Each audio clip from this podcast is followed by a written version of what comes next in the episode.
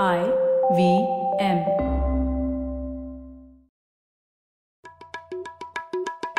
भाई हम हिंदुस्तानियों को बतियाना बड़ा पसंद है। बंगाली में अड्डा उड़िया में खोटी कन्नड़ा में हरटे और हिंदी में पुलियाबाजी। इस कला के लिए हमारी हर भाषा में एक शब्द है। तो प्रणय और मैं तो अक्सर मिलकर पुलियाबाजी करते ही रहते हैं। हमने सोचा कि आपको भी इसमें शामिल कर लिया जाए।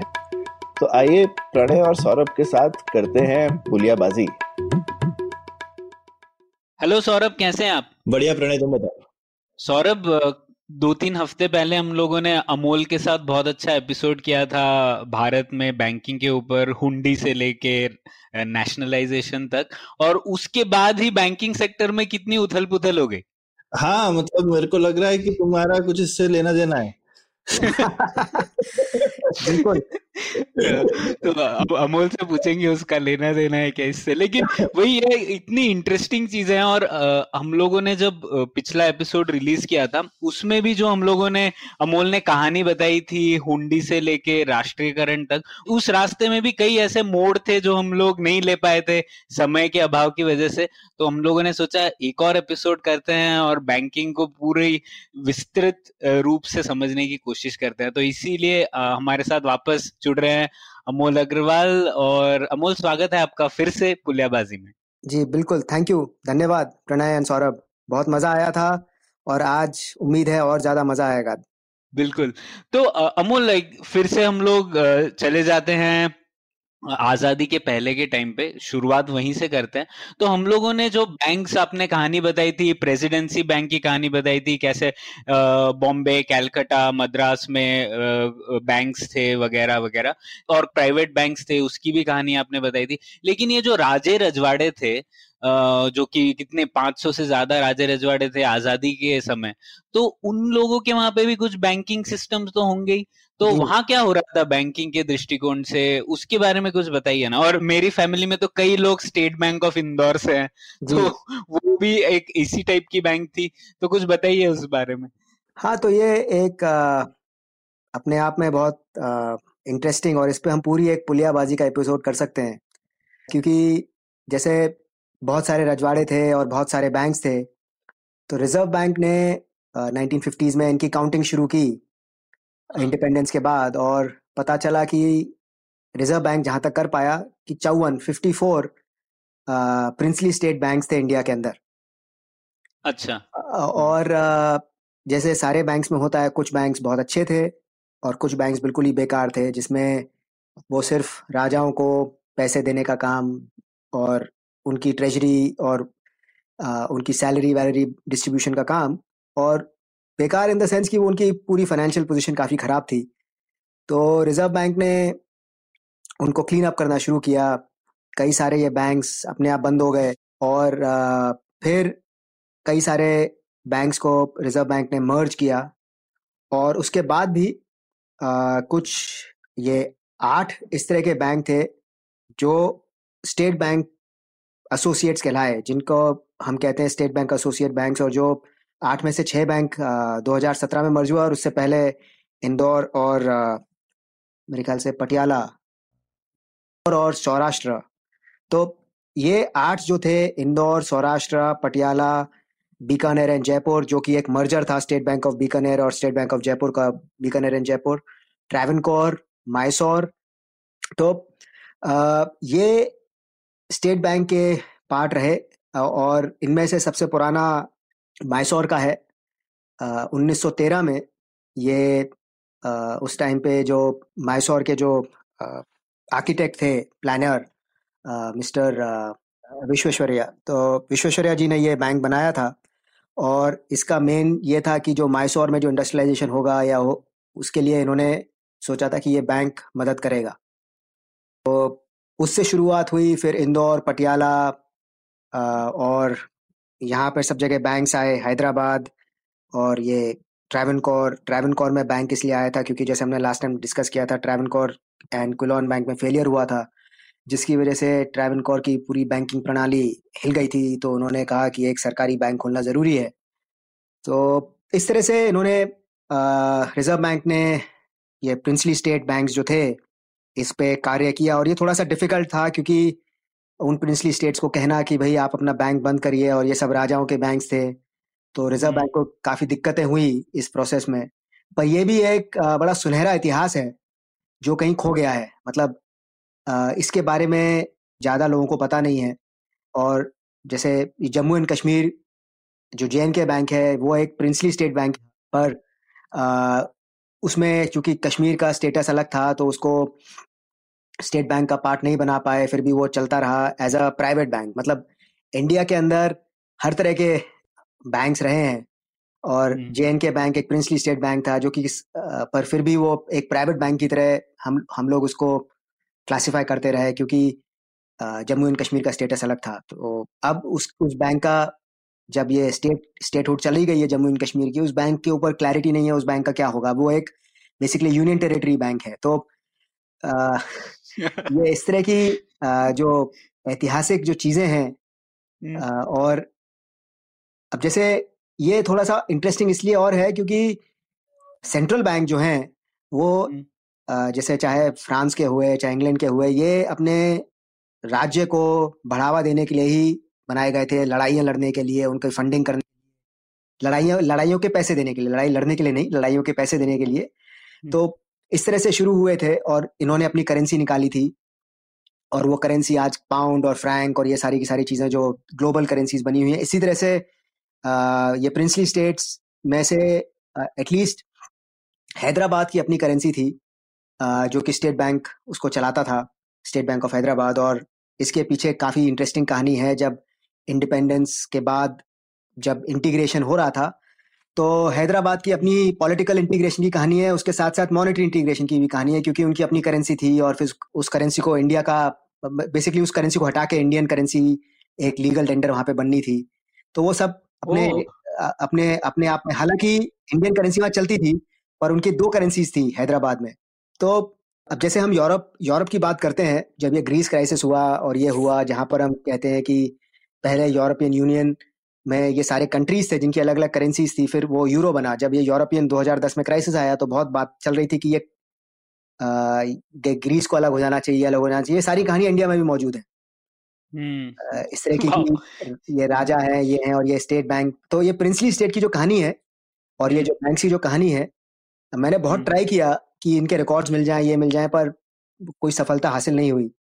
तो अब आप इंदौर से हैं देख मुझे पता नहीं कि इंदौर के आ, वो जो उनके आर्काइव्स होंगे या कुछ होंगे वहाँ पर अगर कोई रिकॉर्ड्स होंगे तो वो बहुत ही यूजफुल होंगे देखने के लिए कि ये बैंक्स ने क्या रोल प्ले किया इंदौर की व्यवस्था सुधारने के लिए या ट्रैप मतलब इसी तरह से बाकी सारे प्रिंसली स्टेट बैंक्स क्योंकि इंदौर के राजा हम सुनते हैं कि काफ़ी खोलकर जी और आ, उन्होंने तो वो देखना मतलब उनकी जो प्रोग्रेसिवनेस थी वो उनके बैंक्स में दिखती थी कि नहीं दिखती थी।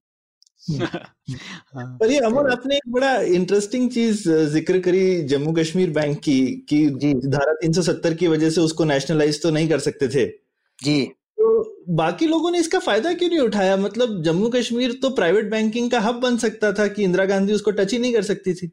हाँ पर उनमें स्टेट जो स्टेट का हमेशा उसमें स्टेक रहा है sixty eight sixty nine percent अच्छा और उन्होंने मतलब इस पे शायद इसके भी रिकॉर्ड्स देखने पड़ेंगे जम्मू एंड कश्मीर बैंक के। इन्होंने क्या किया? पर इनकी जैसे सारी ब्रांचेस कश्मीर श्रीनगर और आसपास के इलाकों में ही हैं। और तो मतलब अगर स्टेट गवर्नमेंट चाहती तो वो प्राइवेट पार्टिसिपेशन इसमें इंक्रीज करके और जम्मू एंड कश्मीर को एक बैंकिंग हब बना सकती पर हम्म। वो उस तरह की उनकी सोच ही नहीं थी। वो चाहते थे कि चीज़ कंट्रोल में रहे और अपने ही उसमें कुछ ना कुछ करते रहो। हम्म, तो। अगर जम्मू एंड कश्मीर चाहती तो हो सकता है कि गांधीनगर की बजाय जम्मू एंड कश्मीर एक फाइनेंशियल हब बन के तैयार हो, हो गया होता। हाँ उन्होंने अपना तीन सौ सत्तर का फ़ायदा नहीं उठाया कि यूनियन गवर्नमेंट की दखल अंदाजी से वो लोग कुछ अलग बना सकते थे। जी। हम्म। एक और बैंक है सिक्किम में जो मुझे थोड़े साल में पता चला। आ, सिक्किम में भी इस तरह का एक स्टेट बैंक है जो कहीं रिकॉर्ड्स में नहीं आता है और मुझे पता नहीं क्यों नहीं आता है पर वो भी वो अभी तक एक जिसे कहते हैं क्वाजाई सेंट्रल बैंक फ़ंक्शन वो प्ले करता है। हालाँकि वो करेंसी प्रिंट नहीं कर सकते पर वो सिक्किम सिक्किम की जो सरकार है उसके साथ सारे ट्रांजैक्शन वही बैंक करता है। अच्छा। तो जैसे सिक्किम में तो स्पेशल स्टेटस भी है ना कि वहाँ के जो। पुराने नागरिक हैं उनको इनकम टैक्स नहीं देना पड़ता। देना पड़ता हम्म हम्म हम्म। तो अब ये आ, मतलब मेरा यही है कि अगर आप किसी भी इस तरह की प्रिंसली स्टेट बैंक्स की इतिहास और ये सब चीज़ें अगर आप देखें तो आपको लोकल इकोनॉमी के बारे में काफ़ी पता लगता है। हम्म, आ, बिल्कुल। क्योंकि पॉलिटिकल काफ़ी ये होते हैं और इसमें आ, जैसे कौन से महाराजा ने किसको अपॉइंट किया क्या किया वो आ, तो वो डिस्कशंस जो होते हैं वो काफ़ी modern central banking versus government के जो डिफरेंसेस हम देखते हैं वो इन डिस्कशन में भी देखे जाते हैं। तो आपने इसके ऊपर एक आर्टिकल भी लिखा है अमूल उसको लिंक करेंगे। उसमें भी बहुत सारे दिलचस्प बात थी। कुछ कुछ बैंक्स की तो जो डिपॉजिट्स थी वो कितनी छोटी सी थी। शायद सिर्फ़ वो रूलर की सैलरी या पेमेंट्स के लिए होगा। बस और कुछ नहीं। और कुछ कुछ तो जैसे आपने लिखा है कृष्ण राम बलदेव बैंक ये तो सिर्फ़ ग्वालियर के राजा खुद की ओनरशिप का बैंक था ये। सीधा सीधा जी जी जी। तो, तो बड़ा ही अच्छा इतिहास है। आप इस पे किताब लिखिएगा अमोल बहुत लोग पढ़ेंगे इसको। अरे एक्चुअली किताब लिखनी है थोड़े कॉर्ड्स और तब तो किताब लिखी जाए। ये प्रिंसली स्टेट में मतलब मेरे बहुत ज़्यादा इंटरेस्ट है इस, इस टॉपिक में। और मैं आ, मतलब अपनी तरफ़ से एफर्ट करता रहता हूँ कि कहीं पे कुछ रिकॉर्ड मिले पर ये रिकॉर्ड्स मिलने ही बड़े मुश्किल हैं। अच्छा। हम्म, नहीं और यही दिलचस्प बात है कि ये आरबीआई ने जो स्टडी की थी ये कब? 1950 में की थी। तो उसके पहले हम लोगों को पता ही नहीं था क्या कि कितने प्रिंसली स्टेट है इसका। ऐसा कोई डॉक्यूमेंट ही नहीं है क्या कि सब हाँ, कंपाइलेशन एक जगह हो? हाँ नहीं होगा क्योंकि हम्म। आ, क्योंकि ये सारे के सारे जो जो बैंक्स थे ये ब्रिटिश इंडिया के उसमें आते नहीं थे। तो रिज़र्व बैंक इनको रेगुलेट करता नहीं था। तो ना रिज़र्व बैंक ना मिनिस्ट्री ऑफ़ फाइनेंस मतलब बहुत ही, अगर आप ये आर्काइव्स में जब जाते हैं रिज़र्व बैंक के पुणे में आर्काइव्स हैं तो उसमें कुछ कुछ आपको इन्फॉर्मेशन मिलती है कि कैनरा बैंक या ये जो साउथ कैनरा के जो बैंक्स थे, इन्होंने माइसोर में ब्रांचेस खोली थी और ये ब्रांचेस चूँकि अब माइसोर में थी और इंडिपेंडेंस से लेकर जब ये, जब तक इंटीग्रेशन पूरी तरह से ढंग से नहीं हो रहा था तो रिज़र्व बैंक की पावर्स उन पर अप्लाई नहीं होती थी। पर रिज़र्व बैंक की पावर्स कैनरा बैंक में पे अप्लाई होती थी तो फिर उन ब्रांचेस का क्या किया जाए? तो आ, ये बड़े इंटरेस्टिंग जैसे पॉलिटिकल इंटीग्रेशन की जो कहानी है आ, वो फिर भी हमको पता है कि सरदार पटेल जी ने बहुत कुछ किया और ये किया और इन सबको साथ में लेके आए पर ये जो मॉनेटरी इंटीग्रेशन है इनके सबके टैक्स सिस्टम्स थे इनके बैंकिंग सिस्टम्स थे इनके ये ये सारी की सारी चीज़ें कैसे एक साथ लेके आई गई?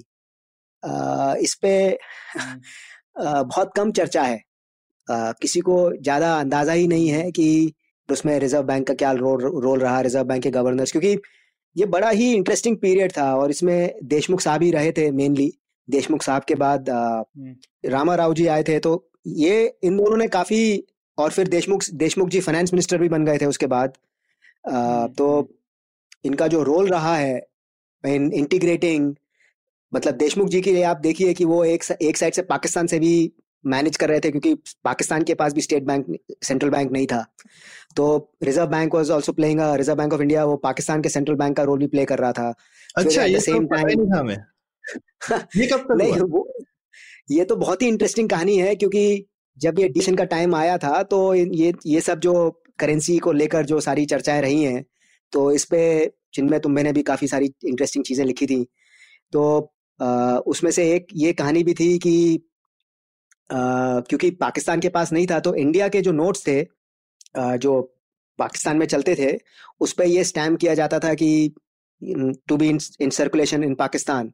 और फिर मतलब दोनों के जो रिज़र्व बैंक के जो एसेट्स थे या रिज़र्व बैंक की जो बैलेंस शीट थे वो डिवाइड होनी थी बिटवीन पाकिस्तान एंड इंडिया और आ, मतलब इंडिया के नोट्स जो पाकिस्तान में हैं वो इंडिया वापस आने थे और इस तरह का पूरा सिस्टम था। पर बीच में क्या हुआ क्योंकि हर सरकार की लड़ाई सेंट्रल बैंक से रहती है कि या तो सेंट्रल बैंक इंटरेस्ट रेट नहीं कम करता या सेंट्रल बैंक पैसे नहीं देता।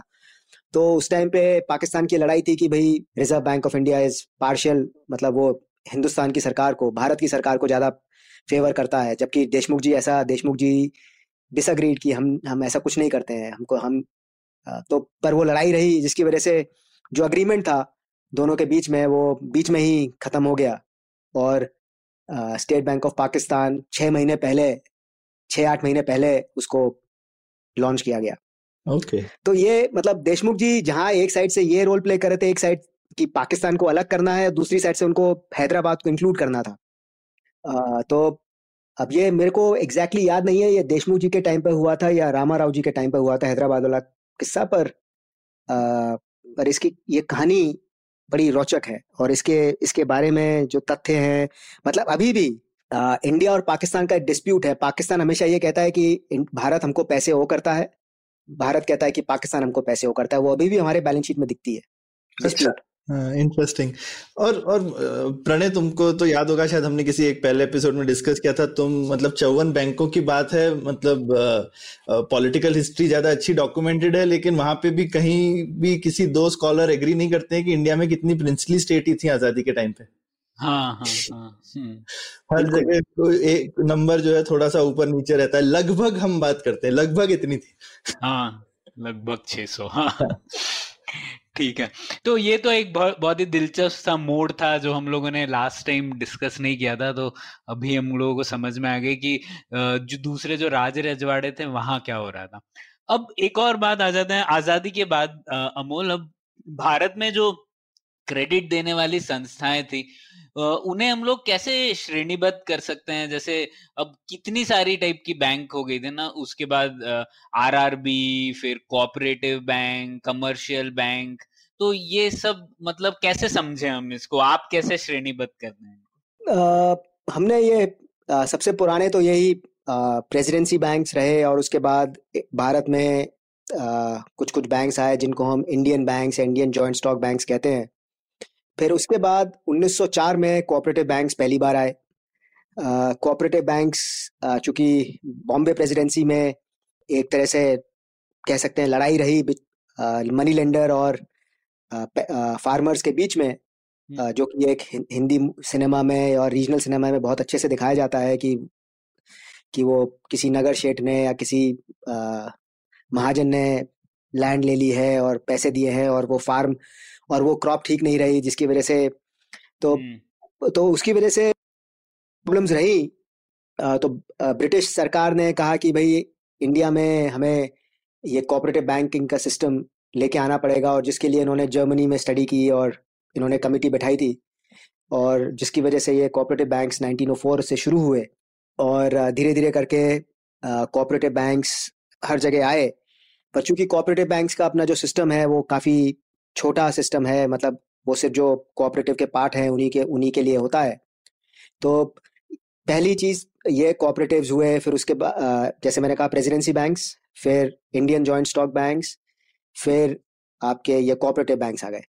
फिर हम आगे चलते हैं, और इसके बीच में एक और कैटेगरी एक्सचेंज बैंक्स की जो कि बेसिकली जिनका काम था कि ब्रिटिश इंडिया एम्पायर जो इम्पोर्ट एक्सपोर्ट का काम देखते थे जो presidency bank joint stock bank थे वो जनरली लोकली चीज़ें ही करते थे हम्म। भारत जहाँ आप हैं एक्सचेंज बैंक्स जो कि ईस्ट इंडिया का मतलब जो ब्रिटिश का जो एम्पायर था ईस्ट इंडिया कंपनी या ब्रिटिश एम्पायर उसके बाद इनका आ, सामान का आना जाना पैसे का आना जाना तो ये सारा का सारा काम एक्सचेंज बैंक करते थे तो अमूल जैसे सिटी बैंक इंडिया है वो भी इस कैटेगरी में थी क्या क्योंकि सिटी बैंक इंडिया तो भारत में 1902 में आई थी ना तो ये इस ये किस टाइप की बैंक थी ये फॉरेन सिटी बैंक।, बैंक को भी उस टाइम पे एक्सचेंज बैंक ही क्लासिफाई किया गया होगा मेरे को देखना पड़ेगा ये रिकॉर्ड हाँ हम्म। मैंने एक्सचेंज बैंक्स पे इतने आ, क्योंकि उनकी थोड़ी सी बैलेंस शीट और उनका जो सिस्टम है वो थोड़ा अलग था हम्म। आ, तो उस पर मैंने इतना वो नहीं दिया है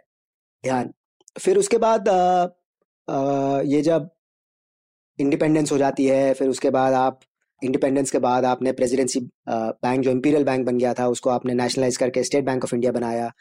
फिर सिक्सटी नाइन के बाद नेशनलाइजेशन हुआ। नाइनटीन सिक्सटी नाइन में नेशनलाइजेशन जब हुआ तो इंडियन बैंक्स की जो कैटेगरी थी, अब आपके, सारे के सारे इंडियन बैंक्स ही हो गए, क्योंकि वो जो प्रेसिडेंसी बैंक था, जो अलग से था, वो इंपीरियल बैंक बन गया था इंपीरियल बैंक स्टेट बैंक बन गया था स्टेट बैंक भारत सरकार का पार्ट था। तो फिर आपने क्लासिफिकेशन किया कि nationalized nationalized banks uh, और state bank group nationalise banks and private sector banks तो जो प्राइवेट सेक्टर बैंक्स थे uh, वो हालाँकि उनका परसेंटेज uh, बहुत कम था। नंबर नंबर उनका ज़्यादा था पर वो बहुत छोटे छोटे थे। उनका टोटल कंट्रीब्यूशन बैंकिंग में काफ़ी कम था। तो ये सिस्टम चलता है फिर 1976 में ये रीजनल रूरल बैंक्स आते हैं जिसमें फिर से इंदिरा गांधी जी खुश नहीं थी कि भाई हमने नेशनलाइजेशन तो किया है पर ये हमारे बैंक्स अभी भी कुछ ज़्यादा कुछ कर नहीं रहे हैं।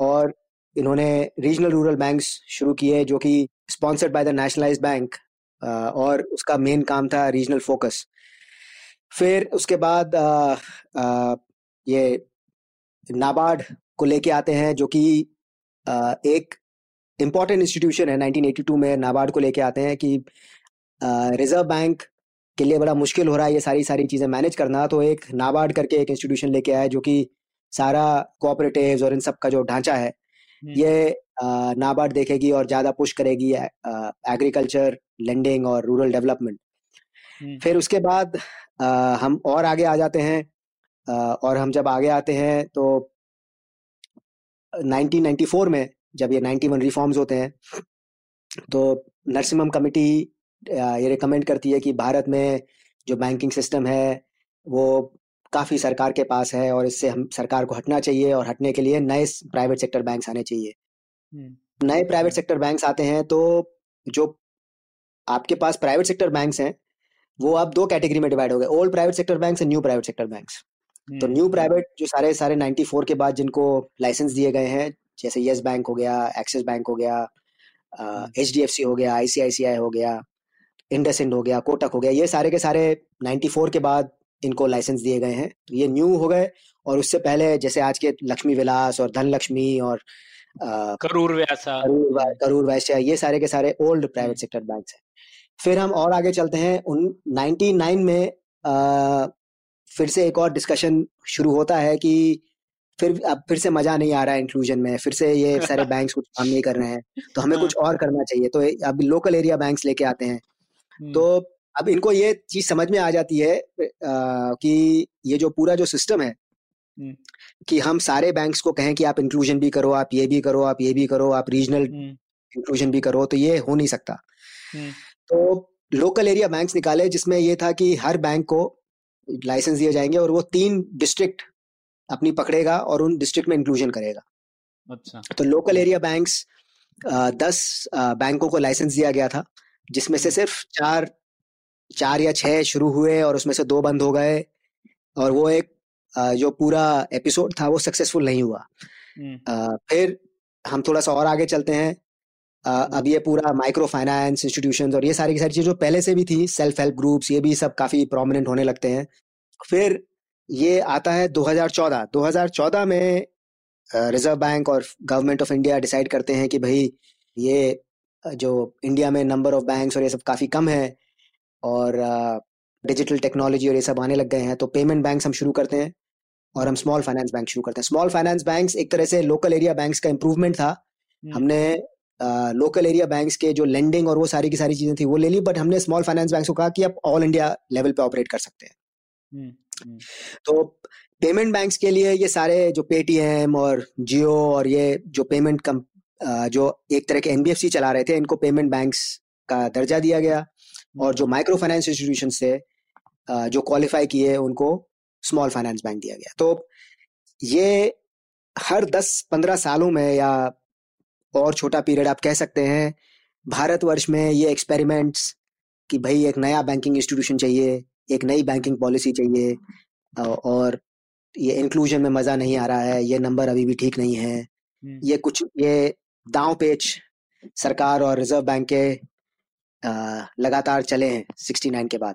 तो ये अमोल आपको लगता है कि बैंकों का ऐसा रेगुलेटरी क्लासिफिकेशन करना कोई बड़ी अच्छी चीज़ है क्या? मतलब बैंक बोलना चाहिए बैंक या फिर बैंक डिसाइड क्योंकि एक एक बैंक हमेशा एक तो एक ही टाइप का काम करेगा या एक ही जोग्राफी में करेगा ये सब रिस्ट्रिक्ट करने का क्या मतलब है? कोई भी बिज़नेस जो है वो तो अपनी बिज़नेस सर्कमस्टेंसेस को रिस्पॉन्ड करेगा ना? और हाँ नहीं वो बात ठीक है।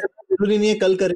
पर ये ये थोड़ी सी रिज़र्व बैंक की हमेशा ही, अब चाहे इसको इतिहास के सही लेसन माने, चाहे इतिहास के गलत लेसन माने कि ये जो एक्सपीरियंस रहा है कि भाई प्राइवेट बैंक्स को लेकर और ये कुछ अच्छा नहीं रहा है। जैसे 94 में जब रिज़र्व बैंक ने फाइनली सोचा था कि हम अब इन सब चीज़ों को बहुत एग्रेसिव लेवल पे करेंगे, पर जैसे जो उन्होंने दस शुरू में लाइसेंस दिए नए बैंक्स को, उसमें से चार पाँच ही सक्सेसफुल रहे।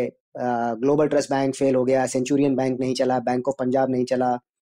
तो जैसे जैसे जब भी रिज़र्व बैंक ने सोचा है कि हमें ये लिबरलाइज करने हैं ये पॉलिसी और ये हमारे पास कोई ना कोई बैंकिंग प्रॉब्लम आके खड़ी हो गई है। हम्म। तो जिसकी वजह से फिर रिज़र्व बैंक ने पैर पीछे किए हैं। मैं मैं इस बात से सहमत हूँ मतलब लेकिन फिफ्टी परसेंट तो बहुत अच्छा रेशो नहीं है सक्सेस का। पर यही है ना तो फिफ्टी परसेंट तो बहुत ही बढ़िया रेशो है। देखिए वो 94 के एक्सपेरिमेंट से ये सब ये एचडीएफसी बैंक आईसीआईसीआई वगैरह इतने बड़ी और अच्छी कंपनीज़ निकल के आई वो उसी समय से निकल के आई है ना?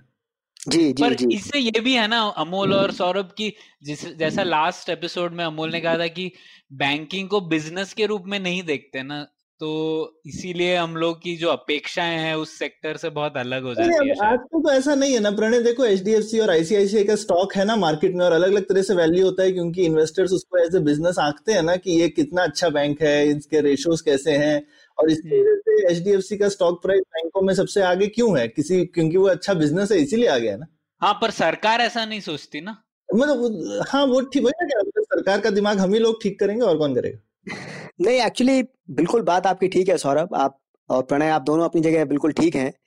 और इसीलिए मेरे ख्याल से जो रिज़र्व बैंक की जो तीसरी वॉल्यूम है 1967 टू 81 जहाँ पर ये नेशनलाइजेशन और ये सब चीज़ डिस्कस करते हैं तो रिज़र्व बैंक के जो हिस्टोरियंस हैं जिन्होंने ये किताब लिखी है उन्होंने यही कहा है कि 1969 के जो नेशनलाइजेशन है it is even more important मतलब उसकी इम्पोर्टेंस ज़्यादा है 91 रिफॉर्म से। क्योंकि वो अभी तक आ, इंडिया में इतनी सारी चीज़ें उसके बाद हुई हैं और इतने सारे सरकार ने इतने इतने इंटरवेंशंस किए हैं कि उसका मतलब आप कोई भी सरकार चाहकर भी उसको एक झटके में खत्म नहीं कर सकती मतलब बहुत हम्म। सारे बहुत सारे रेस्ट्रिक्शन जैसे प्रायोरिटी सेक्टर लेंडिंग मतलब इस तरह की बहुत सारी पॉलिसीज़ रही हैं और आ, अब जैसे दो 2014 में जब राजन जी आए तो इन्होंने कमेटी बनाई थी नचिकेत मोर जी के अंडर। हम्म। और आ, आ, तो को काफ़ी आ, उस कमेटी की वजह से ही payment bank small finance bank और ये सारी की सारी चीज़ें आई। तो मतलब और उस कमेटी में काफ़ी प्रोग्रेसिव लोग थे और राजन चूँकि एक बिल्कुल ही नए उससे नए दृष्टिकोण के इंसान थे तो उन्होंने सारी इस तरह की कमिटीज बनाई थी जहाँ पर सारे नए दृष्टिकोण के लोग थे। पर उस कमिटी में भी उन्होंने मतलब एक सिर्फ़ एग्ज़ाम्पल है कि जो प्रायोरिटी सेक्टर लोन्स का उन्होंने 40 परसेंट से 50 परसेंट बढ़ाने को बात कही। जबकि हमने देखा है कि भाई प्रायोरिटी सेक्टर लोन्स की ठीक है उसके टारगेट अचीव करने के अलावा उसके बड़े सारे परेशानी हैं और जैसे सौरभ कह रहे हैं कि एक बैंक को एक बिज़नेस की तरह हम क्यों नहीं देखते? तो ये सारी की सारी प्रॉब्लम्स जो हैं ये 69 में और उसके बाद की जो पॉलिसीज़ हैं उसकी वजह से इस कदर इंडियन बैंकिंग सिस्टम पे हावी हुई कि हमेशा कुछ ना कुछ परेशानियाँ किसी ना किसी फॉर्म में हमारे को हमारे पास आती रहती है। हम्म हम्म। तो 1969 में जो बदलाव हुआ उससे अभी भी जूझ रहे हैं और बैंकिंग आज भी उससे जूझ रही ठीक है तो ये आपने एक शब्द का प्रयोग किया अमोल फाइनेंशियल इंक्लूजन और जो कुछ भी हुआ है 1969 से लेकर ये इसी मतलब वित्तीय समावेशन कहेंगे इसको फाइनेंशियल इंक्लूजन को ध्यान में रखकर ही हुआ है है ना? तो। इतने सारे कदम उठाए गए हैं इस इसके लिए। फिर भी क्रेडिट तो भारत में अभी भी बहुत लेंडिंग बहुत पुअर है। जिन लोगों को चाहिए वहाँ तक पहुँच नहीं रही है। तो मतलब कैसे आ- आकलन करते हैं इसका क्या भारत में पर कैपिटा बैंक्स ही कम है, या फिर ऐसा है कि भारत गरीब देश है, इसीलिए बैंकिंग नहीं सक्सेसफुल हो पा रही है, या फिर ये फाइनेंशियल इंक्लूजन सरकार एम कर रही है, इसीलिए गलत है। अगर प्राइवेट सेक्टर एम करे तो अलग इसका नतीजा होता है। आप आप क्या, कैसे देखते हैं इसको? हाँ ये एक बहुत ही बढ़िया सवाल है और बहुत ही गहरा सवाल है, क्योंकि 69 से भी पहले जो चाहे कोऑपरेटिव बैंक्स हों, चाहे मतलब जब रिज़र्व बैंक स्टैब्लिश हुआ था तो रिज़र्व बैंक में एक एग्रीकल्चरल क्रेडिट डिपार्टमेंट था, जो कि इसीलिए सेटअप किया गया था कि इंडिया में एग्रीकल्चर है और एग्रीकल्चर लोन्स जाने चाहिए और जब तक रिज़र्व बैंक में इस तरह का डिपार्टमेंट नहीं होगा, तब तक रिज़र्व बैंक इंश्योर नहीं कर पाएगा कि क्रेडिट उन सेक्टर्स पे पहुँच रहा है। तो ये सिर्फ़ भारत सरकार ही नहीं ब्रिटिश भी, हालाँकि आय वाला हिसाब था कि वो इन सब चीज़ों पे उन्होंने बहुत देर में ध्यान देना शुरू किया पर उन्होंने ध्यान दिया कि भाई भारत जब इंपीरियल बैंक बना था तो सौ ब्रांचेस का उनको टारगेट दिया गया था।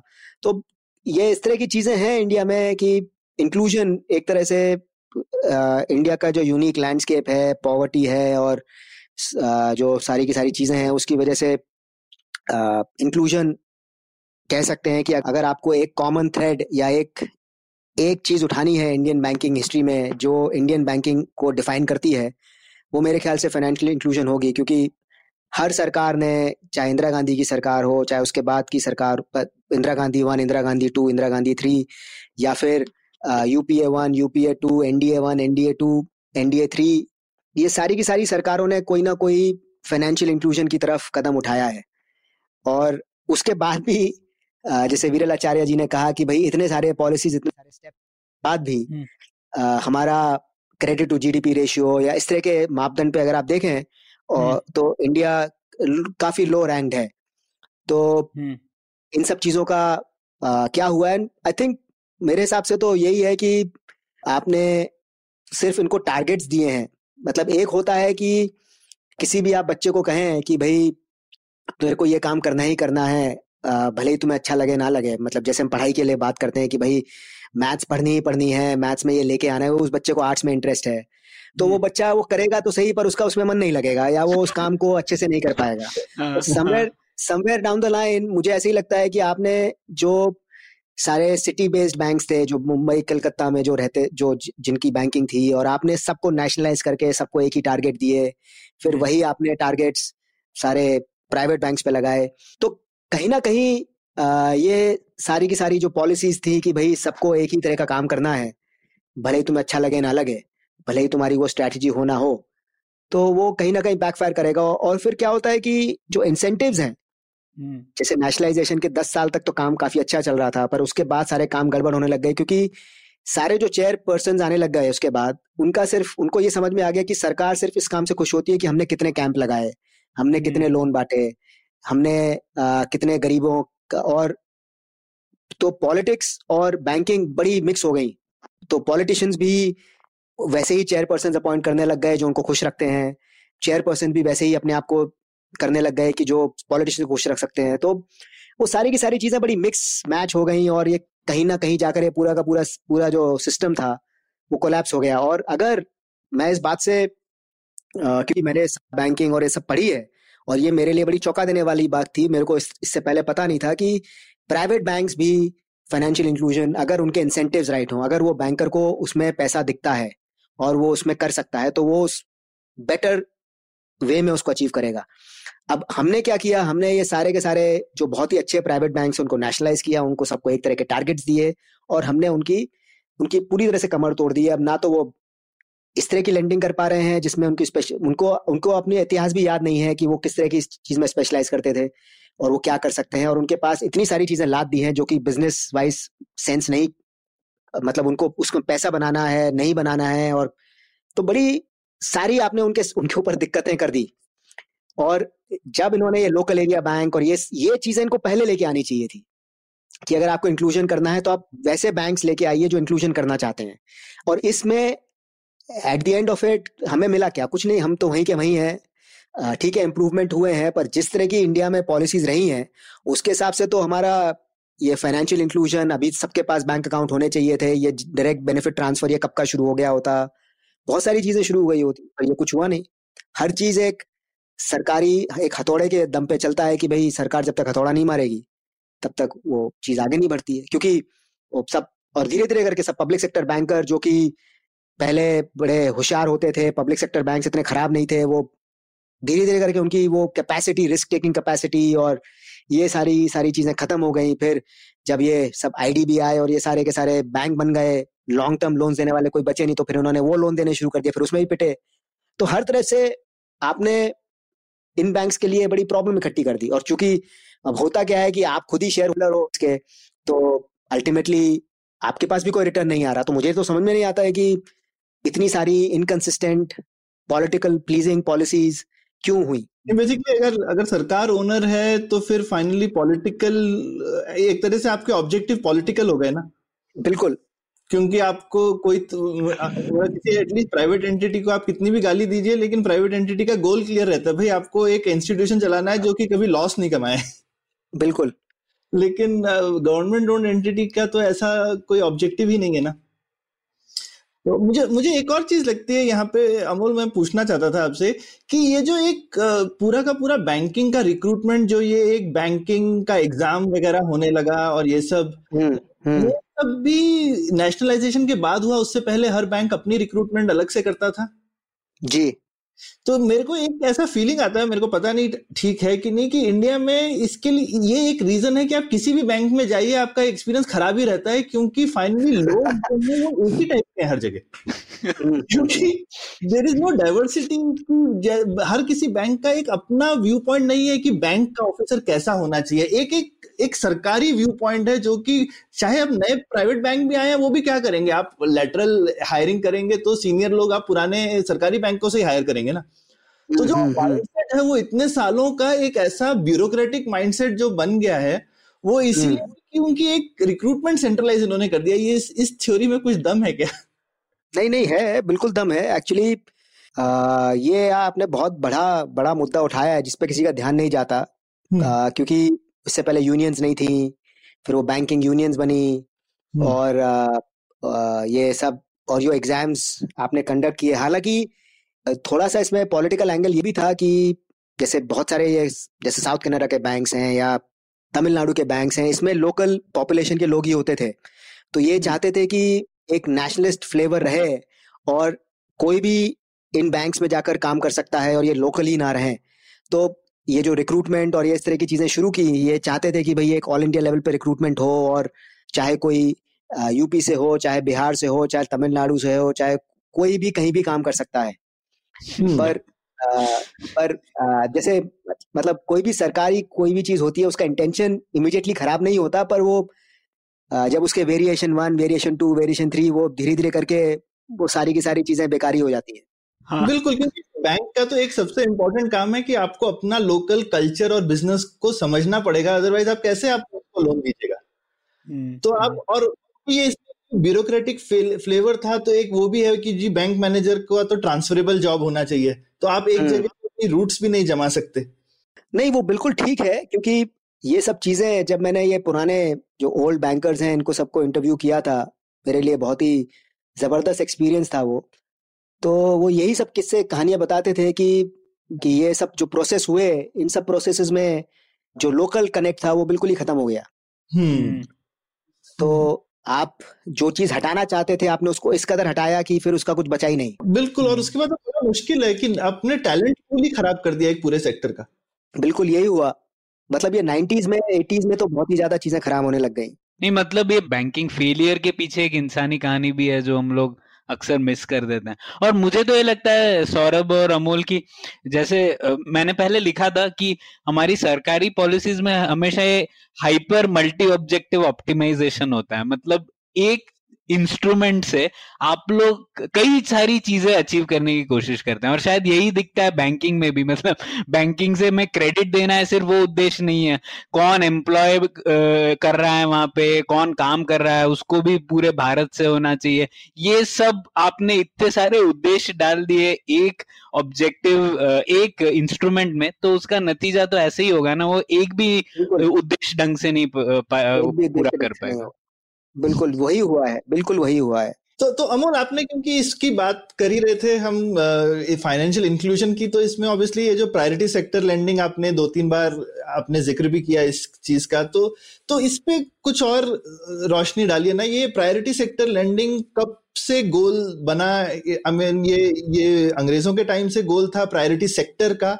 ये फाइनेंशियल इंक्लूजन तो सिर्फ़ कि बहुत सा सब लोगों के बैंक अकाउंट हो जाए वगैरह, लेकिन ये प्रायोरिटी सेक्टर लैंडिंग जो है, ये ये फाइव ईयर प्लान का ऑब्जेक्टिव था या ये इंदिरा गांधी जी ने शुरू किया? ये कब से आई है चीज़? एक्चुअली uh, ये चीज़ 1961 62 नेशनलाइजेशन से पहले ये शुरू हुई क्योंकि हमेशा ही ये प्रॉब्लम रही है कि इंडिया सोशलिस्ट उसमें है पर बैंकिंग अभी भी कैपिटलिस्ट uh, प्रिंसिपल्स पे चलती है और सरकार को ये सब चीज़ें पसंद नहीं थी। तो हमेशा ही रिज़र्व बैंक पे और बैंक्स पे प्रेशर रहता था कि भाई आप अपने लोन्स और आप अपनी चीज़ें, आप अपना आपकी जो सिस्टम्स हैं वो रूरल और एग्रीकल्चर ओरिएंटेड करें। तो हो नहीं पा रहा था तो सिक्सटीज में इन्होंने ये टारगेट्स देने शुरू किए थे पहली बार। और हालाँकि मतलब ये सजेस्टिव टारगेट्स थे, इन पे कोई ये नहीं था कि आपने ये टारगेट्स मीट नहीं किया तो आप पे कुछ पेनल्टी लगेगी, आप पे कोई कार्यवाही होगी, आपकी, आप एज अ चेयरमैन आप हट जाएँगे, क्योंकि वो सब प्राइवेट बैंक्स थे। तो एक सरकार की तरफ़ से एक सिर्फ़ सरकार और आरबीआई की तरफ़ से एक सिर्फ़ एक इंस्ट्रक्शन गया था कि इन बैंक्स को ये इस तरह के टारगेट्स दिए जाएँ। और ये काफ़ी सारी चीज़ें एक मुरारजी देसाई सिक्सटी एट में एक पॉलिसी लेके आए थे as finance minister social control of banking जिसमें आइडिया ये था कि मुरारजी चाह रहे थे कि बैंक नेशनलाइज ना हो, क्योंकि मुरारजी बॉम्बे से थे और बॉम्बे के इंडस्ट्रियलिस्ट और वो सारे के सारे लोग ये चाहते थे कि भाई बैंक्स प्राइवेटाइज ना हो।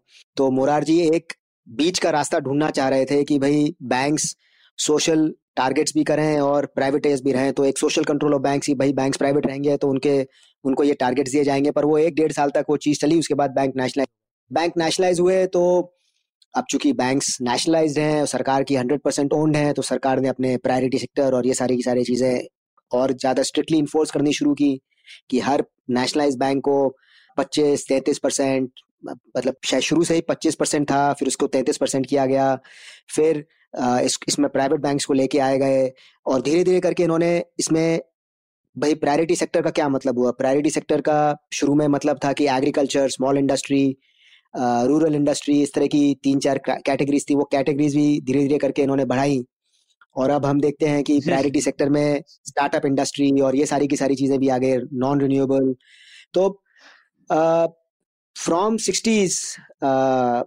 टू टुडे 1960 से शुरुआत से लेकर अब तक प्रायोरिटी सेक्टर में कई सारे चेंजेस आए हैं कई सारे हम्म। और इसमें भी uh, जैसे प्रणय ने कहा कि एक पॉलिसी से आप अचीव करना चाहते हैं कि वो बैंक uh, वो प्रायोरिटी सेक्टर लोन्स भी दे दे उससे uh, हालाँकि प्रायोरिटी सेक्टर का एनपीएस इतना ज़्यादा नहीं है पर इनकी जो मेरे ख्याल से रिटर्न है और इनकी जो इनकी जो फॉलो अप है और इनका जो सारी की सारी चीज़ें हैं वो काफ़ी प्रॉब्लमेटिक है। फिर उन्होंने प्रायोरिटी सेक्टर के लिए ये होता था कि भाई कुछ बैंक्स नहीं वो उसको कर पा रहे हैं तो इन्होंने प्रायोरिटी सेक्टर सर्टिफिकेट शुरू किए हैं जिसमें आप अपने टारगेट्स अचीव करने के लिए जो एक बैंक है जिसके हायर प्रायोरिटी सेक्टर टारगेट है और एक बैंक है जिसका लोअर प्रायोरिटी सेक्टर टारगेट है वो लोअर वाला हायर से वो चीज़ खरीद सकता है।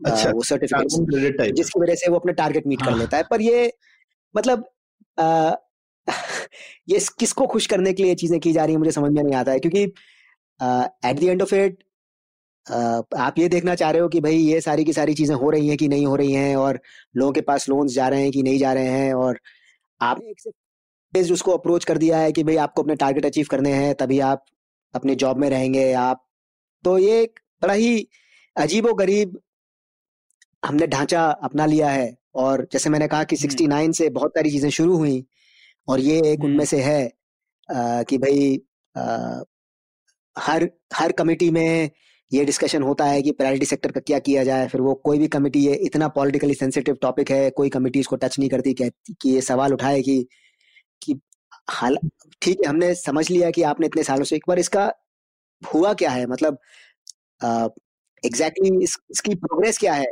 पॉलिसी फाइंडिंग हाँ। काम की है भी कि नहीं? और मतलब जितना नाम से ही समझ में आता है कि ठीक है प्रायोरिटी सेक्टर असली में वो सेक्टर है जहाँ पे बैंक लोन नहीं देना चाहता क्योंकि वो लॉस मेकिंग है और आप दीजिए हम्म। है ना? शॉर्ट हाँ।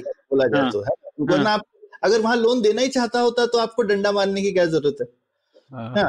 तो यानी आपकी आपके देश में ये भी एक तरह से बेसिकली सरकार जो है अपना काम नहीं करना चाहती है। अगर आप प्रायोरिटी सेक्टर को डेवलप करना चाहते हैं और आप सरकार को लगता है उन्हें करना चाहिए तो आप कीजिए बैंकों को क्यों बोल रहे हैं? अगर आप सर, आप प्रायोरिटी सेक्टर को अट्रैक्टिव बनाएँगे तो हर बैंक लोन देना खुद ही चाहेगा ना? बिल्कुल ठीक बात है आपकी बिल्कुल ठीक बात है। वो वैसे ही नॉन वायबल बिज़नेस है और आप उसको कह रहे हो कि उसमें जाके बैंक्स और अपने लोन दें और हर साल और लोन दें हर साल और लोन दें क्योंकि वो फोर्टी परसेंट ऑफ़ एक क्रेडिट है तो आपको क्रेडिट बुक एक्सपैंड करेगा तो आपको वो बुक भी एक्सपैंड करनी है। बिल्कुल हम्म, ये तो हम्म। मतलब जिसको कहते हैं ना मतलब और काफ़ी सारे ये मुझे लगता है ऐसे धंधे होंगे जिनको एग्जिस्ट होना नहीं चाहिए। हाँ तो वो बैंक के बैंक लोन की वजह से ही चल रहे हैं। हाँ। Bank hmm, hmm, hmm. की बदौलत चलते रहेंगे। पर सौरभ आप खुश नहीं है क्या कि स्टार्टअप्स भी अब प्रायोरिटी सेक्टर में आ जाते हैं? तुमको लगता है कौन सी स्टार्टअप प्रायोरिटी सेक्टर बैंकिंग की वजह से जो है सक्सेसफुल हुई है? कोई एक एग्जांपल भी मुझे मिल जाए तो राय बदल लूँगा। हाँ नहीं वही मैं भी मज़ाक कर रहा था क्योंकि वही मुझे भी बड़ी दिलचस्प बात लगी कि ये प्रायोरिटी सेक्टर लेंडिंग के चक्कर में प्रायोरिटी क्या है उसकी परिभाषा ही बदलते रहे हम और उसकी परिभाषा को इतना एक्सपैंड कर दिया है कि आप कुछ भी डाल दो उसमें।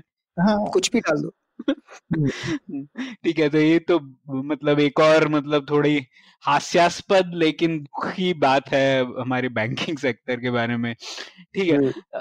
अब आगे बढ़ते हैं अमोल और आपने कहा कि उन्नीस सौ चौरानवे में काफ़ी रिफॉर्म्स हुए थे बैंकिंग सेक्टर हम्म। में और बाकी बैंकिंग नए new public private sector banks को अलाउ कर दिया। तो इसके अलावा क्या बदलाव आए नाइन्टी वन रिफॉर्म्स के बारे में बात बैंकिंग सेक्टर में? रिफॉर्म्स तो सबसे ज़्यादा इंटरेस्टिंग ये थे कि टेक्नोलॉजी एक तरह से काफ़ी अग्रेसिवली रिज़र्व बैंक और एक तरह से सरकार को भी समझ में आ गया। मनमोहन सिंह जी की जो टीम थी वो काफ़ी दूरदर्शी मामलों में।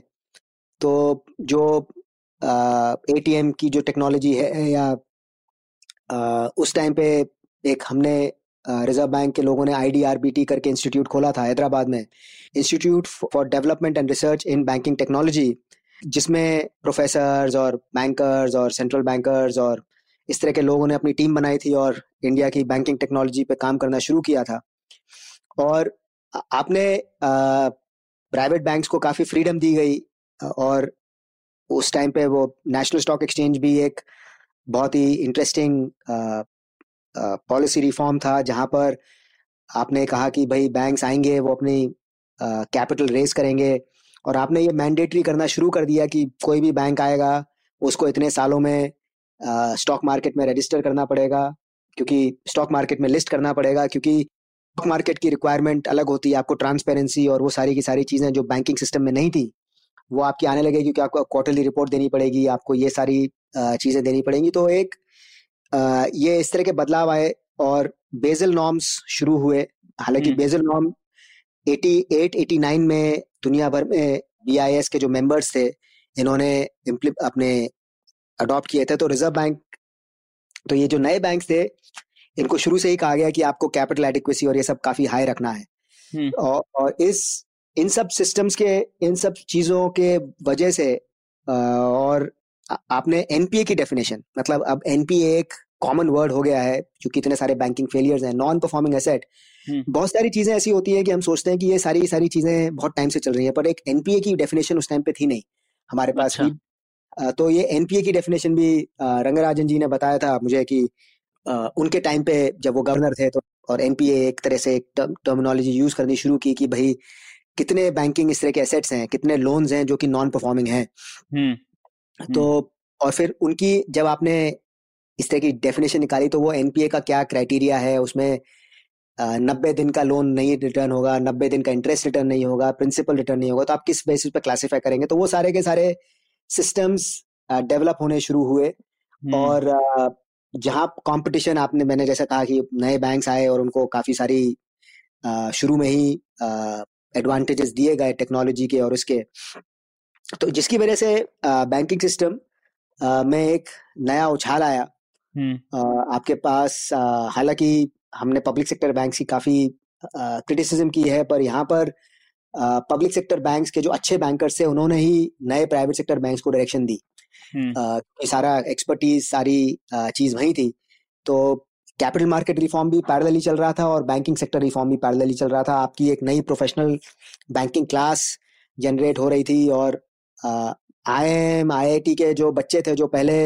इस तरह की उनके पास इस तरह की अपॉर्चुनिटीज़ नहीं थी वो अब सडनली एक फाइनेंशियल सेक्टर एक बड़ी इंपॉर्टेंट जॉब निकल के आती है हम्म। जहाँ पर आप आते हैं और रिस्क मतलब ये सारी की सारी चीज़ें रिस्क मेट्रिक्स और चूँकि कैपिटल एडिक्वेसी रेशियो जिसमें आपको उतनी कैपिटल रखनी है जो आपके एसेट्स की रिस्क है तो वो सारे रिस्क हम्म। प्रोफेशनल्स और ये एक नई पूरी तरह से नई बैंकिंग की चीज़ें क्रिएट हुई हम्म। तो ये और ये सारे सारे बदलाव शुरू हुए पर जैसे जो नए प्राइवेट सेक्टर बैंक की जो लाइसेंसिंग थी जैसे मैंने पहले भी ज़िक्र किया था Times bank Centurion bank then bank of Punjab और सबसे इम्पोर्टेंट ग्लोबल ट्रस्ट जो एक्सपेरिमेंट्स थे जो आपने नए शुरू किए और जैसे सौरभ जी ने कहा कि भाई fifty percent is a good success ratio पर समवेयर डाउन द लाइन हमारे लिए फिफ्टी परसेंट जो बैड केसेस थे वो ज़्यादा इम्पोर्टेंट रहे। तो जिसकी वजह से uh, जो हमने मेजर्स लिए थे उस पर थोड़ा सा ब्रेक लगा। और फिर एक बड़ा इंपॉर्टेंट डेटा दोबारा जनरेट हुआ। uh, हर दस साल में हम ये एक स्टडी करते हैं जिसमें हम ये देखते हैं कि इंडिया में कितने लोग बैंक्स या फॉर्मल बैंकिंग सिस्टम से लोन दे रहे हैं। जैसे फिफ्टीज में अगर आप जाएँ तो 90 percent ninety two percent public जो इंडिया की पब्लिक थी वो लोन मनी लेंडर्स और उन लोगों से ले रही थी।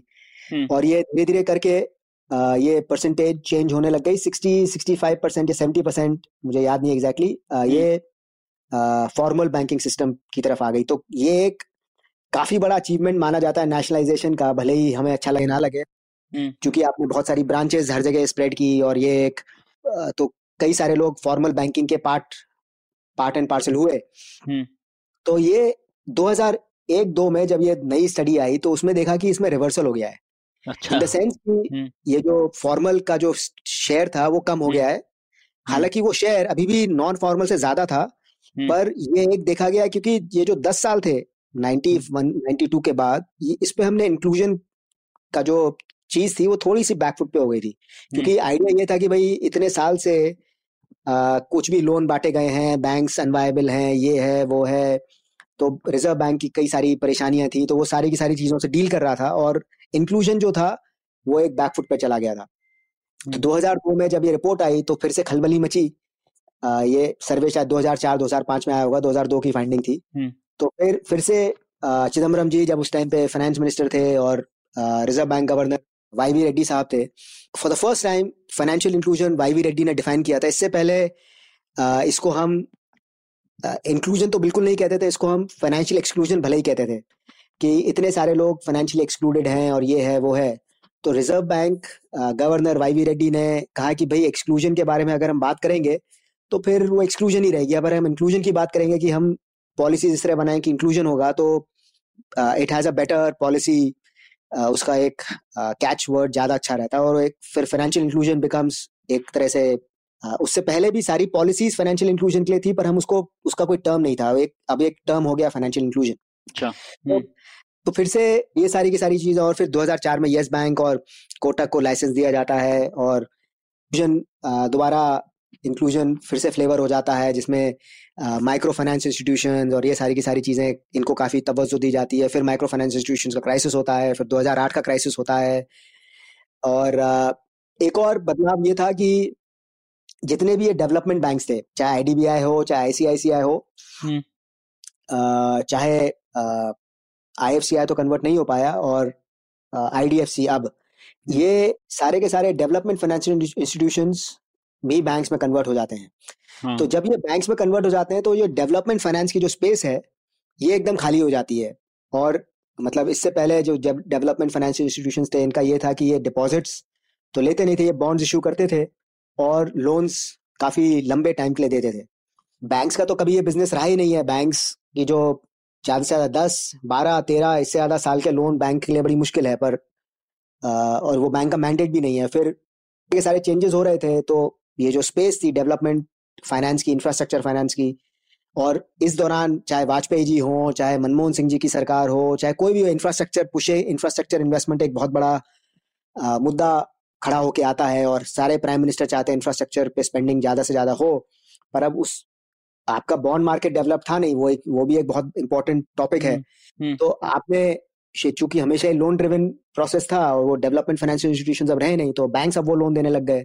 तो जब बैंक वो लोन देने लग जाते हैं तो फिर थोड़े सालों में जब कहानी उल्टी होती है तो ये बैंक्स के सारे एनपीए और ये सारी सारी चीज़ें बहुत बढ़ जाती हैं हाँ, तो आ, हम्म। ये आ, मतलब नाइन्टीज के बाद जो आपका सवाल था आ, इसमें हमने कई सारे पॉजिटिव स्टेप्स लिए हैं पर कई सारे स्टेप्स हमने पीछे लिए हैं और इस दौरान काफ़ी सारे काफ़ी उठा रही है क्योंकि आ, 2008 का क्राइसिस आया फिर उसने बहुत सारी चीज़ें इधर उधर की बैंक्स के लेकर फिर टेक्नोलॉजी बहुत बड़ा रोल है टेक्नोलॉजी का। आ, पूरे चार पाँच सालों में पूरे बैंकिंग स्ट्रक्चर इतना टेक्नोलॉजी इंटेंसिव हो गया है कि रिज़र्व बैंक और इन सब के लिए भी ये पेस कर इसके साथ पेस अप पेस रखना अपनी मुश्किल हो गया है। तो आ, मतलब वही है कि कई सारी चीज़ें हुई इक्यानवे के बाद बहुत सारी चीज़ें पॉजिटिवली डायरेक्शन में लेके गई। कई सारे सेटबैक्स आए, उसके हिसाब से फिर पॉलिसी ने रिस्पॉन्ड किया। और अभी की कहानी तुम्हें पता है कि क्या हो रहा है। इससे पहले एक और मुझे सवाल था कि जो उन्नीस सौ इक्यानवे में जब रिफॉर्म्स की बात कर, चल रही थी। तब ये भी डिस्कशन चल रहा था कि अमूल की 1969 में जो हुआ था, उसे एकदम रिवर्स करना है या फिर बैंकिंग का जो सेक्टर था, उसे एकदम ही खोलना है। ऐसी बात हुई थी कि ये मान लिया गया था कि प्रायोरिटी सेक्टर लेंडिंग वगैरह, ये सब तो होना ही चाहिए, इसे हिला नहीं सकते। मतलब जो आरबीआई की इंटरनल वर्किंग ग्रुप्स थी, उसमें भी ये कुछ डिस्कशन चल रहा था या ये पॉलिसी ऑर्थोडॉक्सी सेट हो गई थी? नहीं ये पॉलिसी ऑर्थोडॉक्सी तो सेट थी क्योंकि इन सारे नए प्राइवेट सेक्टर बैंक्स को भी प्रायोरिटी सेक्टर लोन्स और इन सबसे बांधा गया था। और पर इनको टाइम दिया गया था कि आप ओवर अ पीरियड आप आ, इन इन सब चीज़ों को कर सकते हैं। तो आ, ये ऑर्थोडॉक्सी तो क्योंकि मैंने कहा ना कि ये बड़ा ही हॉट वो वो है कि कोई भी गवर्नर या कोई भी पॉलिसी मेकर के लिए या कोई भी कमिटी के लिए ये कहना कि भाई प्रायोरिटी सेक्टर नहीं होगा या ये नहीं होगा ये पॉलिटिकली बड़ा ही डिफ़िकल्ट है। तो अच्छा हम्म। चीज़ पे प्रणय मेरे ख्याल से काफ़ी कंसेंसस है इंडिया में। सबको लगता है कि आई मीन पॉलिटिकली भी कोई ऐसे दो कैंप नहीं है। हर कैंप का ये माना हो सकता है कि आपने ठीक प्रायोरिटी सेक्टर नहीं चूज़ किया। पर ये चीज़ की प्रायोरिटी सेक्टर ही होना चाहिए ये तो मेरे को लगता है काफ़ी बड़ा कंसेंसस है इंडिया में। तो और क्योंकि सब सरकारें चाहती है ना हमारे यहाँ माई बाप सरकार का तो ट्रेंड ही है तो हर सरकार चाहती है कि मैं कुछ करूँ। और ना ही मैं कुछ करूँ मैं सबको बोलूँगा तुम क्या करो? ठीक है तो ये तो थोड़ा और ये प्रायोरिटी सेक्टर वगैरह या कॉर्पोरेट सोशल रिस्पॉन्सिबिलिटी आप देखेंगे सारे के सारे उसी साइड में जाने वाली चीज़ें है ना। हाँ और सौरभ, जैसे पिछला एपिसोड हम लोगों ने रोहित के साथ किया था और उन्होंने भी कैसे कहा था कि सरकार और बिज़नेस के बीच में जो रिश्ते हैं वो कैसे बदले हैं और उसमें भी ये बात झलक के आती है कि सरकार ने पब्लिक सेक्टर यूनिट्स जो है पीएसयूज वो भी यही फ़ंक्शन सर्व करते हैं सरकार के लिए कि वो जो उद्देश्य अगर नहीं कर पा रहे हैं तो पीएसयूज को यूज़ कर ले। वैसे ही पब्लिक सेक्टर बैंक भी वही पर्पज सर्व कर रहे हैं। हाँ नॉट जस्ट पब्लिक सेक्टर मतलब बैंकिंग सेक्टर में तो ऐसा कब्जा किया हुआ है सरकार ने कि प्राइवेट सेक्टर बैंक भी। बिल्कुल। आप उनसे बची नहीं। मतलब ये जो नए प्राइवेट सेक्टर बैंक्स को जो लाइसेंस दिए गए थे एच डी एफ़ सी या आईसीआईसीआई ये सब आ, इनको पता था कि आ, ये ये तो सारे ऑलरेडी एग्जिस्टिंग इंस्टीट्यूशंस थे। तो ऐसा नहीं था कि बिल्कुल ही फ्रेश उनको दिया गया हो और जिसको भी दिया फिर वो एक्सपीरियंस भी ठीक नहीं रहा तो एक्चुअली देखा जाए तो दो बैंक्स के फेलियर ने काफ़ी परेशानी खड़ी करी थी। एक तो ग्लोबल ट्रस्ट बैंक और एक यस बैंक क्योंकि ये दोनों बैंक्स टोटली प्रोफेशनल्स को दिए गए थे। चाहे रमेश तेल जी हो, चाहे राणा कपूर जी हो।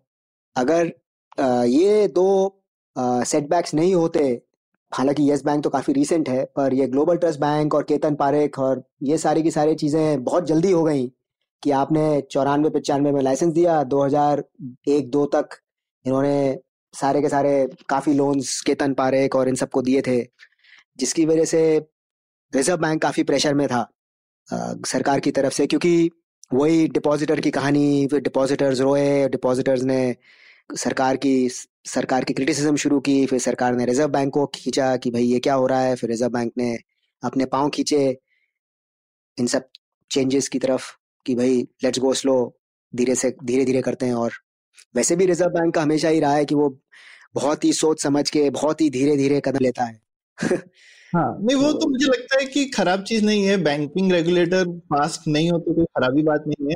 लेकिन एक और और एक और भी चीज़ है कि एक दिन से आप माइंडसेट भी चेंज नहीं कर सकते क्योंकि इतना नेशनलाइजेशन हम्म, हम्म। वगैरह के बाद में अब हर एक को लगता है कि मेरा पैसा अगर बैंक में है तो कभी डूब नहीं सकता हम्म, तो और ये एक सरकार ने ऑलमोस्ट लोगों को एक ब्लैंक चेक दे भी रखा है इसका कोई बेसिस नहीं है लेकिन हर एक को लगता है कि बैंक में पैसा तो नहीं जाना चाहिए चाहे किसी भी बैंक में हो और वो और और हिंदुस्तान में सरकार और आरबीआई ने मिलके हमेशा ये किया भी है मतलब एक कोई छोटे मोटे बैंक में लोगों का पैसा डूबा होगा लेकिन। अदरवाइज़ हम कोई बैंक में लोगों डिपॉजिटर का पैसा एक तरीके का गोल्ड स्टैंडर्ड हो गया है कि भाई डिपॉजिटर का पैसा नहीं लूज हो सकता। हाँ बिल्कुल ठीक बात है। तो और ये अब एक दिन में माइंडसेट भी नहीं चेंज हो सकता तो मैं वो भी एक अनफेयर एक्सपेक्टेशन है कि क्या किया जाए। तो ये मामला तो पेचीदा ही है मैं ऐसा नहीं बोलूँगा कि कोई आसान चीज़ है कि कैसे किया जाए डिपॉजिटर इंश्योरेंस किया जाए या नए बैंक बनाए जाए तो बड़ा बड़ा सा बैंक के ऊपर लिखा हो कि आपका पैसा यहाँ सेफ़ नहीं है सोच समझ के पैसा डालिए जैसा म्यूचुअल फंड की एड में आता है। हम्म, हम्म, हम्म, हम्म, हम्म। तो कुछ इस तरीके का कुछ बड़ा करना पड़ेगा कि बैंक में पैसा डालना भी जोखिम की चीज़ है टाइप से।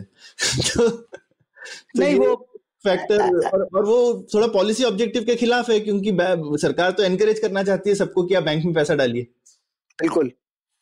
तो ये भी एक ऑब्जेक्टिव बना के रखा है तो फिर कैसे आप आपने ऑब्जेक्टिव है कि बैंक में सब लोग पैसा डालें और फिर बैंक में पैसा डालना अगर सेफ़ नहीं है तो लोग क्यों डालेंगे?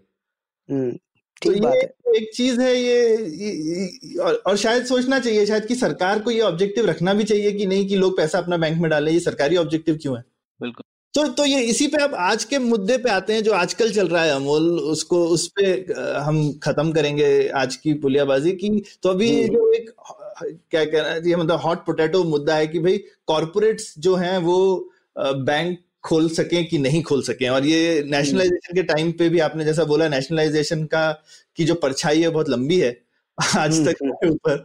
तो उस समय भी बहुत बड़ा क्रिटिसिज्म यही था कि प्राइवेट बैंक जो है वो कॉर्पोरेट्स ने खोल रखे हैं और वो खुद ही को लोन देते रहते हैं या खुद की ग्रुप कंपनीज़ को ही लोन देते रहते हैं। जी। और अभी भी यही मुद्दा उठ के आ रहा है कि शायद कुछ कॉर्पोरेट्स सब बैंक फिर से खोलना चाहते हैं। सरकार में सरकार शायद टेस्ट कर रही है पब्लिक ओपिनियन मुझे ऐसा लगता है। हम्म, देखते हैं कि ये मौका अब ठीक है कि नहीं उस पॉलिसी को रिवर्स करने का। तो आपका हम्म, क्या, क्या मानना है इस मामले में अमोल?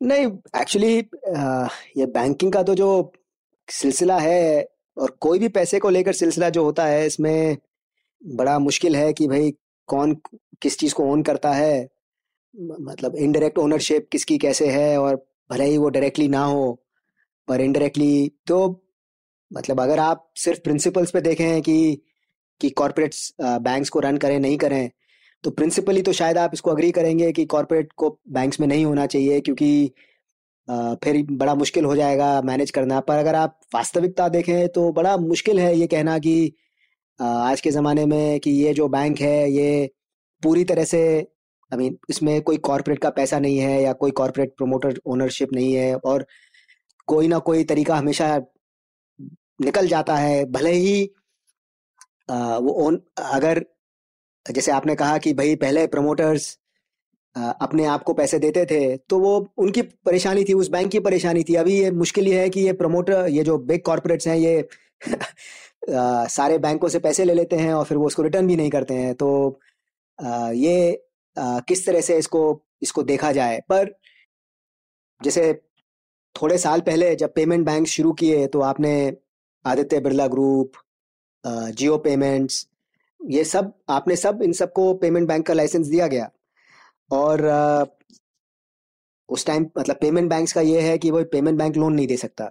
चलो ठीक है पर बाकी सारी सर्विसेज़ तो वो दे सकता है जो कि अब जैसे कोई आज आज ही न्यूज़ है कि जियो पेमेंट्स ये ट्राई कर रहा है कि रिलायंस के जितने भी अकाउंट होल्डर्स हैं मतलब रिलायंस के जितने भी इम्प्लॉयज हैं वो जियो में अकाउंट खोलें तो इस तरह से आदित्य बिरला भी ये काम कर सकता है। तो फिर वो बैंकिंग सर्विसेज़ तो आप प्रोवाइड कर ही रहे हो ना। हम्म, आप सिर्फ़ लोन नहीं दे रहे हो पर अगर आप सिर्फ़ एक डायरेक्ट क्रेडिट नहीं पर आप डायरेक्ट इनडायरेक्टली तो आप बहुत तरीके से दे सकते हो। आप उनको दुनिया भर के गिफ्ट वाउचर्स दे सकते हो दुनिया भर की उस तरह की चीज़ें दे सकते हो मतलब कार्ड दे सकते हो। ये नहीं पता कि ये अगर आपने इनको अ, इस तरह से पेमेंट बैंक्स में इनको आ- आपने अलाउ किया है तो वो किसी ना किसी तरीके से वो एक बैंकिंग सिस्टम के पार्ट हो गए। अब आप कैसे डिसाइड करोगे कि भाई वो एक फुल बैंक में नहीं आ सकते या क्या नहीं हो सकता? और मेरा ये मानना है कि ये एक वर्किंग ग्रुप का रिकमेंडेशन है।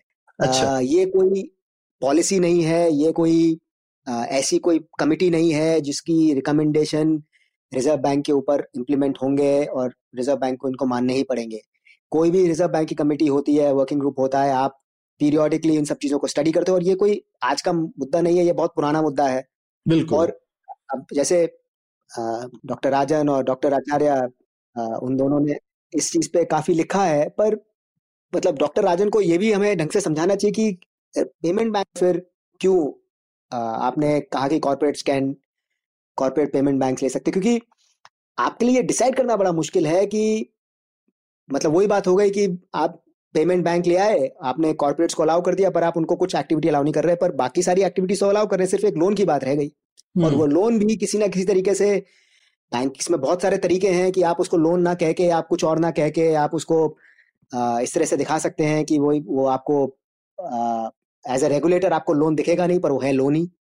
और हमें हमेशा इस तरह के जब 2008 का क्राइसिस आया था आ, तो बहुत सारी फाइनेंशियल इंजीनियरिंग फाइनेंशियल इनोवेशन की टेक्निक समझ में आई थी और ये सिर्फ़ 2008 की नहीं है उससे पहले भी मतलब हमेशा ही इंसान का जो दिमाग है वो पैसे को लेकर काफ़ी एक्साइटेड रहता है और वो अपने तरीके ढूंढता है कि कैसे लूप होल्स निकाले जाएँ कैसे ये निकाला जाए कैसे क्या किया जाए और हम्म। आप आ, उस चीज़ में आ जाते हो तो यहाँ पे अमोल मेन मुद्दा बेसिकली लेकिन ये रहता है कि शायद स्मॉल डिपॉजिटर को बचाना है कि लोगों को ये लगता है कि भाई कोई बैंक खोलेगा डिपॉजिटर्स का पैसा लेगा और खुद ही को लोन दे देगा जो कि शायद उसको नहीं देना चाहिए। डर यही बात का है ना?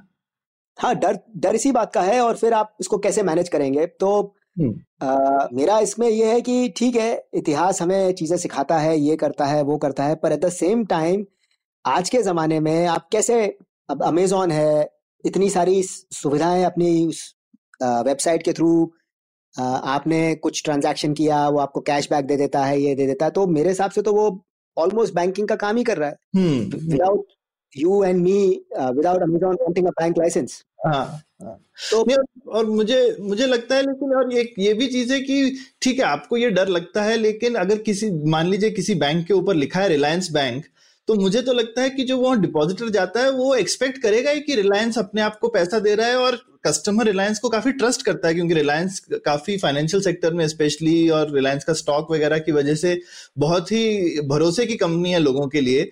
और मुझे लगता है कि ये चीज़ फिर डिपॉजिटर और उस बैंक के बीच में अगर आप अपने डिपॉजिटर्स का भरोसा तोड़ रहे हैं तो कल को वो आपको पैसा नहीं देंगे। ये वाला एक माइंडसेट हमें चेंज करना है कि भाई, शायद भाई जब हिंदुस्तान बहुत ही गरीब और इलिटरेट देश था तो अलग बात थी, पर अब शायद जो एक जो मेन मुद्दा दिखता है कि ये जो एक डिपॉजिटर का एक, कि भाई आपका पैसा बैंक में कभी डूब नहीं सकता, ये वाली चीज़ अगर सरकार अपने हाथ खींच ले उससे हम्म।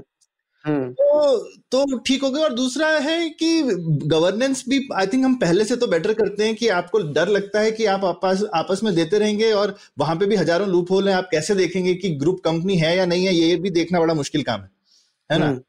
तो हम्म। ये लेकिन जो आज का सिचुएशन है वो तो जैसा आपने बोला वो वो तो और भी बुरा है क्योंकि अपने बैंक से वो लोन लेता है उसकी जगह सरकारी बैंक से तो ये सारे बड़े बड़े जितने कॉर्पोरेट ग्रुप हैं वो सरकार के ऊपर दबाव डाल के तो लोन हमेशा निकाल ही लेते हैं। निकाल लेते हैं ठीक बात है। और उसको उसका तो कम से कम अपना बैंक डुबोएँगे तो खुद का कुछ तो नुकसान होगा ना उनका।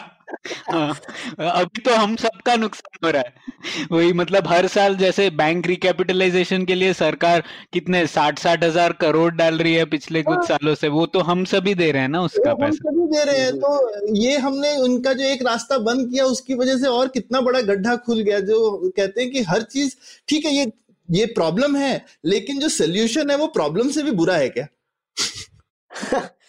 नहीं एक्चुअली है क्या कि ये एक माइंडसेट वाला हिसाब है हाँ। पर मुझे नहीं लगता अगर टाटा जैसे अपना बैंक खोलें हम्म। तो और अगर आप उन पर ये कंडीशंस डालें कि भाई आप एज अ प्रमोटर बोर्ड में आपकी इतनी ही ये होनी चाहिए और आपके पास कई सारे इस तरह के तो मुझे नहीं लगता कि वो उसको अब्यूज करेंगे मतलब at this at some level Tata as a bank inspires a lot of confidence I mean for that matter uh, it's a big name. Uh, it so let people decide. I mean at the end of the day कि भाई मेरे को जैसे आपने कहा कि भाई over a period of time कि डिपॉजिटर्स को ये कहना भी ज़रूरी है कि आपका पैसा सुरक्षित नहीं है। मतलब आप ये डिसाइड करें कि uh, कौन से बैंक में आपको डिपॉजिट रखना है कौन से बैंक में।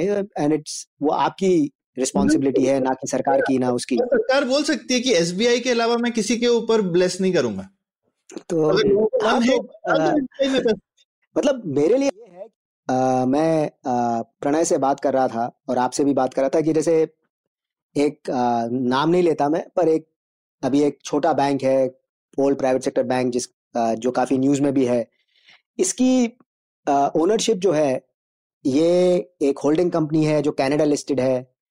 आ, उस होल्डिंग कंपनी ने एक इंडिया की होल्डिंग बनाई है और वो इंडिया की होल्डिंग उसने मॉरिशस में लिस्ट की है। और वो मॉरिशस में लिस्ट की है और आ, वो मॉरिशस से उस बैंक को उसने खरीदा है एंड वो उसका मेजर प्रमोटर बन गया है। आ, तो अब अब अब रिज़र्व बैंक अब सपोज़ किसी ने वो कनाडा होल्डिंग्स में उसने किसी मेजर इंडस्ट्रियलिस्ट को पार्टनर बना लिया या कुछ कर लिया तो इनडायरेक्टली तो आ, आप उसको वो कर रहे हो ओन कर रहे हो ना? बिल्कुल। तो आप कैसे डिसाइड कैसे करोगे? मतलब ये जो पैसे का जो खेल है, ये हमने इसको इतना स्ट्रीमलाइन कर दिया है कि कोई पॉसिबिलिटी नहीं है कि कोई किसी कॉरपोरेट का उसमें पैसा आए या ना आए। तो मुझे लगता है कि जो इस, इसके पीछे इतना रोना धोना हो रहा है, इतने रोने धोने की बात नहीं है, क्योंकि पहली चीज़ तो ये सिर्फ़ एक कमिटी का वो है। इसमें इस तरह की कोई भी चीज़ नहीं है कि ये इम्प्लीमेंट होना ही होना ये एक रिव्यू है और उनकी अपनी जैसे सारा फ्रीडम है तो उन, उन्होंने अपना एक्सप्रेस किया है। हालाँकि कमिटी ने ये भी कहा है कि जितने भी एक्सपर्ट्स हैं वो इस आइडिया से कंफर्टेबल नहीं है। हम्म। तो फिर भी उन्होंने इसको प्रस्ताव को आगे रखा है। और मेरा तो मतलब रिज़र्व बैंक को जो भी देखते हैं जो भी वो उनको पता है कि ये चीज़ पहले भी आ चुकी है। और शक्तिकांता दास जी या उनकी जो नई उनकी जो टीम है उनको ये दोबारा उनको ये कॉर्पोरेट्स को देने के लिए उनको बहुत सारे बदलाव लाने पड़ेंगे।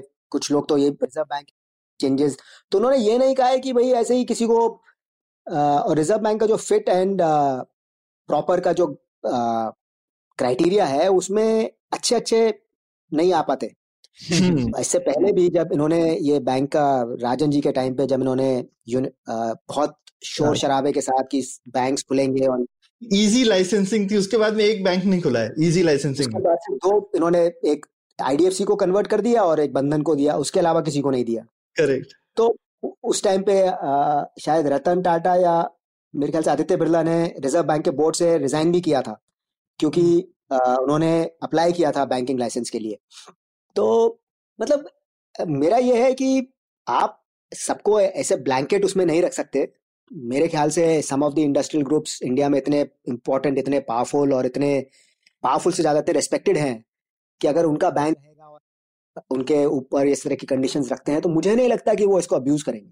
हम्म। क्योंकि उनकी रेपुटेशन बहुत बड़ी है। रिस्ट्रिक्शंस की वजह से फाइनली एक चीज़ होती है कि ऑनेस्ट लोग तो नहीं आ पाते हैं और शायद डिसऑनेस्ट लोग तो तरीके ढूंढ ही लेते हैं। जैसे आपने बोला कि आई I मीन mean, किसी किसी का कहाँ पर आई मीन कनाडा में होल्डिंग हो और इंडिया में बैंक चल रहा हो शायद हमें पता भी नहीं हो। हाँ तो, तो ये, ये आप सारे अब जैसे एच डी एफ़ सी है H D F C seventy four percent foreign owned है। अब आप उसमें आप कैसे ढूंढोगे कि भाई ये जो कंपनी है ये फॉरेन लिस्टेड है इसका एक्चुअल ओनर कौन है? हाउ डज मतलब वो इतना बड़ा मेज है कि हाँ। आप आप मेरे ख्याल से वास्तविकता से आप परे हैं अगर आप ये सोच रहे हैं कि हाँ हमारे जो बैंक्स हैं वो बिल्कुल ही कॉर्पोरेट का उसमें कोई लेना देना ही नहीं है। सिर्फ़ वो लोन लेते हैं और डिपॉजिट रखते हैं और उसका प्रमोटरशिप से कोई लेना देना नहीं है। भाई at the end of the day ये जैसे पूरी दुनिया में फाइनेंशियल ग्लोबलाइजेशन फैला है इट्स बहुत मुश्किल रहा है कि भाई कौन किस चीज़ को ओन करता है तो वो बैंक्स के लिए भी है। आप कैसे डिसाइड करोगे?